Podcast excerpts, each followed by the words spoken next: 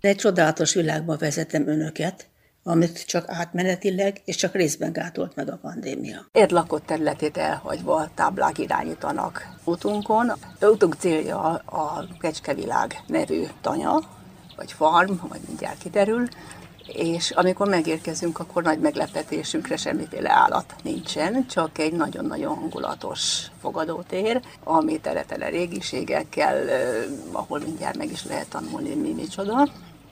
Aki vár minket Herceg Anita, egy családi gazdaságnak a vezetője, és arra kérném, hogy ne a sajtkészítésről beszélgessünk, mert az nyilván sok területen megjelenik, hanem itt egy különleges légkör van. Különleges légkört adja az, hogy kisebb csoportokba gyerekeket is, és mit tudom, felnőtteket is fogad, ahol bevezeti a farm világába, hogyha erről beszélgetnénk. Hát az idei évtől kezdtük el egyébként ezeket a farmtúrákat, mert nagy igény mutatkozott rá a vendégeink köréből, hogy ne csak ott legyenek az állatok is, ők önállóan megnézhessék, hanem hogy legyen hozzá egy ilyen keret, hogy mi mutassuk meg az állatokat, elmeséljük róluk a velük kapcsolatos tudnivalókat, érdekességeket, és ezért találtuk ki ezeket a farmtúrákat, amiket jellemzően hétvégi délelőttökön szoktunk levezényelni, és ezek pontosan erről szólnak, hogy megmutassuk az embereknek, hogy milyen állatok élnek a tanyán, miért tartjuk ezeket az állatokat, mit mivel etetünk, ehhez társul az, hogy a gyerekeknek itt a sajtkészítést is kicsibe bemutatják. Ezek külön programok, amikor sajtkészítést tartunk gyerekeknek. Ilyenkor igen megmutatjuk a gyerekeknek, hogy miből hogyan készül a sajt, illetve ők saját maguk elkészíthetik az első kis sajtjukat. És ez milyen formát? Tehát egy pici beszélgetés után, amik közben megtudják, hogy mit miért csinálunk, nyilvánvalóan az ő szintjükön, utána összetörik az alvadékot, amit mi már előkészítettünk nekik, majd az összetört alvadékot kis formákba mindenki önállóan belenyomkodja, és az lesz az ő saját sajtja, amit haza tud vinni. Ez külön élmény akkor hozzá. Igen, nagyon szeretik és akkor utána következik az, amikor kimennek a farmra. Így van, és akkor a sajtkészítő program része szintén az, hogy megmutatjuk az állatokat, illetve az összes lakót itt a tanyán. És ez hogy alakult ki egyáltalán? Hogy jött létre ez a farm? Volt négy kecskénk. Aztán, aztán a négy kecskéből lett egy picit több, aztán ugye a kecske meg a sajtkészítés indokolta, hogy akkor érdemes mellé disznót tartani, mert? Mert a sajtkészítés során 10 liter tejből lesz 1 kiló sajt, és marad 9 liter tejsavó, ami úgymond hulladék, de nagyon-nagyon értékes tápanyag, és mivel ennyit elfogyasztani nem lehet, ezért a disznókkal hasznosítjuk, így szoktuk mondani viccesen, hogy kolbász készül nálunk a tejsavóból, plusz egy lépést közbeiktatva. És akkor hát a disznók után jöttek a csirkék, mert hogy azok úgy elférnek bárhol, meg nagyon jól összeszedik a légylárvát, Hát aztán a többi állat meg mindenféle cserebere folytán ide került, és aztán lettek, és volt, amit megszerettünk és tartottunk, aztán volt olyan, például volt nagyon rövid ideig tehenünk is, rá kellett jönni, hogy nem, nem vagyunk tehenes gazdák. Az más, őket, másféle őket, gondozást igényel? Uh, igen, meg külön helység kellett volna akkor a tehintej feldolgozáshoz és a többi mm, egyéb dologhoz, hogy ne keveredjenek itt a kecsketejjel, és akkor inkább úgy döntöttünk, hogy maradjunk a kecskéknél, és inkább birkák legyenek a kecske mellett. És a birka az kötődik valahogy hozzá, vagy az csak úgy járulékos? A birka azért praktikus, mert a kecske ő szemmagasságban is attól fölfelé legel, míg a birka kimegy a legelőle, lerakja a fejét és eszi a füvet. Tehát így ők a sorok között a, a sok bodza, meg mindenféle egyéb fölfelé növő cserje közöttük az ajnövényzetet karban tartják. Tehát akkor abszolút tökéletesen mindenki, mindenki és minden föl van használva. Igen, igen, igyekszünk. És feldolgozzák a disznót is. Igen, a téli időszakban, ugye téli időszakban nem is ad a kecsketeljet, tehát novembertől februári körülbelül Ezt nincsen kecsketej, és ebben az időszakban alkalmas az időjárás is a disznóvágásra, ugye hagyományosan is ez volt a disznóvágás időszaka, úgyhogy ebben az időszakban dolgozzuk fel a felnevelt disznók húsát. Akkor az az egész éves munkát ad folyamatosan. Igen. És mindezt hányan csinálják? Hát igazából a tanyagerincét azt a párom és én adjuk, illetve hát vannak állandó segítőink, és vannak olyanok, akik alkalmanként, amikor egy-egy nagyobb munkafolyamat van, akkor jönnek segíteni. Az egész család részt vett benne természetesen.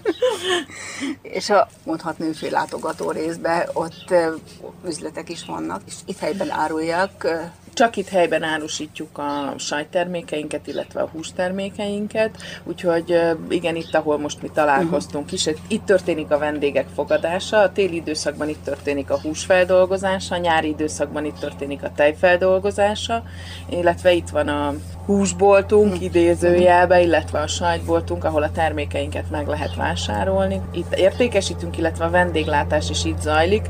Ez egy tudatos döntés volt, hogy itt nincsenek állatok, ugyanis minél kevesebb az állat, nyilván annál kevesebb a velük együtt járó hossz és szakhatás, ami, ami mondjuk az étkezéseket sokaknál zavarná. De hát az egész látszik, hogy itt hosszú kockás asztalok, kecskeszőrrel leborított padok, régi kredencek és hasonló korú dolgok. Tehát ez, ez láthatóan egy vendéglátásra berendezkedett valamit. Állandó közönségük van, vagy beesik valaki? Nincsen ilyen, hogy beesik valaki, és akkor mi vendégül tudjuk látni. Természetesen a sajtboltból vagy a húsboltból, ami éppen van, tud vásárolni hidegételt, és azt el tudja itt fogyasztani, de nem ez a jellemző, inkább az, hogy bejelentkezett csoportok jönnek programrainkra, és akkor a programokhoz kapcsolódóan főzünk nekik valamit.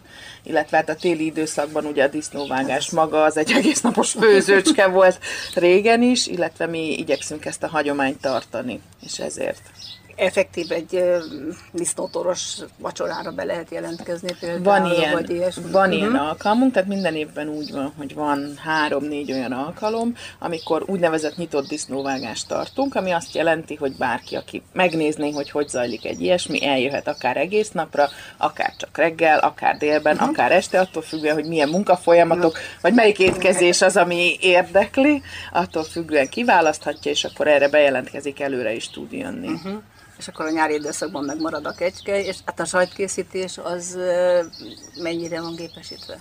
Abszolút nincs minden kézzel készül, van egy tejhűtőnk, ami gépesített, de hát ez abszolút hagyományosan? Minden kézzel készül, igen az nagyon izgalmas lehet mindig nyilván azt is végignézni, tehát azt gondolom nem zajlik egy látogatás. Hát igazából ugye maga a sajtkészítő helyiségünk sem látogatható, tehát ugye itt egészségügyi igen, előírások igen. miatt nem engedhetünk be oda bárkit, nem azt szokott történni, hogy amikor sajtkészítés van, mert szokott lenni nem csak gyerekeknek, hanem felnőtteknek is ilyen sajtkészítő program, ezek általában ilyen késő délutáni programok, és akkor mindenki úgy szint elkészíti a saját sajtját, mint a gyerekek. Nyilvánvalóan nyilvánvalóan, amit elmesélünk hozzá, elmélet, az nem ugyanaz, amit a gyerekeknek elmondunk, hanem egy a felnőtteket érdeklő, sokkal mélyebb tartalmú valami. Tehát ez olyan szinten, hogy utána otthon bárki meg tudja csinálni? Így van. Így van, uh-huh. tehát pontosan erről szól ez az alkalom, hogy elmondunk mindent, ami ahhoz tudni kell, hogy az ember otthon egy friss sajtot elkészítsen, illetve elmondjuk azt is, hogy mi az, amit ezen felül tudni érdemes, és nyilvánvalóan, hogyha valaki valóban otthon sajtkészítésre adná a fejét, akkor mindig megmondjuk nekik, hogy hívjanak bátran, ha elakadtak, mert hát egy csomó olyan dolog van, ami ami nála fog fölmerülni, mint probléma, és itt mi nem mondtuk el, mert nem jellemző, de mondjuk nála pont ez fog fölmerülni. Úgyhogy ezek a, a sajtkészítő estek, ezek így szoktak kinézni, hogy itt mindenki elkészíti a saját sajtját, és akkor utána lehetőség van megint csak részt venni egy vacsorán, ami kifejezetten ilyen nagyon sajtos ételekből áll, hogy a levesbe is sajt kerül, meg a desszertbe is sajt kerül, a főételt pedig igyekszünk úgy megoldani, hogy legyen benne sajt is, és valamilyen különlegesebb bárány vagy kecskehús, amit nem nagyon fogyasztanak az emberek, miközben nagyon-nagyon finom. Tehát az egész, ahogy így elmeséli, ez egy ilyen borzasztó családiasnak tűnik, akkor is, hogyha csoportok jönnek. Úgyhogy én azt hiszem, hogy nagyon sok mindenkinek csinált kedvet. Igyekszünk, ezért is van létszámkorlát minden rendezvényünkön, hogy megtartsuk ezt a családias hangulatot, hogy mindenkire legyen idő, hogy személyesen válaszolhassunk a kérdéseire, ha vannak. Azt hiszem, hogy mindenkinek csak ajánlani tudom, akár a programot, mert mi ezt unokánkkal végigéltük, aki már ismerte a programot, és mégis úgy csinált, mintha most lenne először. És nagyon szépen köszönöm a Kecskevilág Farm tulajdonosnak, Herceg Anitának ezt a kis rövidke tájékoztatót. Kéri volt a beszélgetőtárs. Ebbe a vidám hangulatba telt a beszélgetésünk, ami után nagyon hamar sajnos bekövetkezett a pandémia. Sokat gondoltam rá, hogy Anitáék hogy élik ezt meg, mert Nyilván a, a rendezvényeket most meg kellett szüntetni, ezért úgy gondoltam, hogy megkérdezem, hogy hogy is vannak, hogy léteznek. Köszönöm szépen, hogy gondolt ránk. Hát igazából meg vagyunk, egészségesek vagyunk, és végül is most ez a legfontosabb. Hát sajnos a dolgaink nem úgy alakultak, ahogy két évvel ezelőtt gondoltuk, hogy alakulni fognak, és nem pont ott tartunk, ahol szerettünk volna tartani, de, de megyünk előre. Ez mindig evidens, hogy megyünk előre, és alkalmazkodunk ahhoz, ami éppen van. A helyzet most azt hozta, hogy az elmaradt rendezvények, és hát így nyilván az elmaradt bevételek miatt kénytelenek voltunk úgy dönteni, hogy a kecskék egy jó részétől megválunk. Szerencsére sikerült nekik jó helyet, helyeket találni, úgyhogy az idei szezonban nem fogunk tudni fejni és sajtot készíteni. Maradtak a disznók, maradt a húsfeldolgozás, és meglátjuk, hogy jövő tavaszra lesz akkora állományunk, amivel megint neki tudunk kezdeni a sajtkészítésnek, vagy esetleg még egy évet leszünk kénytelenek kihagyni. És abszolút mindenféle tevékenységük megszűnt, tehát csak annyi maradt, hogy az, a meglévő állatokat gondozni? Nem, ez sosem csak ennyi. Hát ugye a párom munkát vállalt, hogy legyen bevétel, én is találtam munkát magamnak emellett, és hát ugye most még a húsvétra készülve, gőzerővel készülnek a hústermékek, ugye a sonka, a kolbász, a szalonna. Igazából a termékek jó része már kész van, most már csak el kell adnunk. Hogy tudják értékesíteni? Hát mi ugye élelmiszerbolt vagyunk, hozzánk szokott vásárlók továbbra is jönnek hűségesen, örülnek, hogy egészséges terméket vehetnek, hogy tudhatják, hogy mi az és honnan jött, úgyhogy ezzel a részével hál' Istennek nincs problémánk.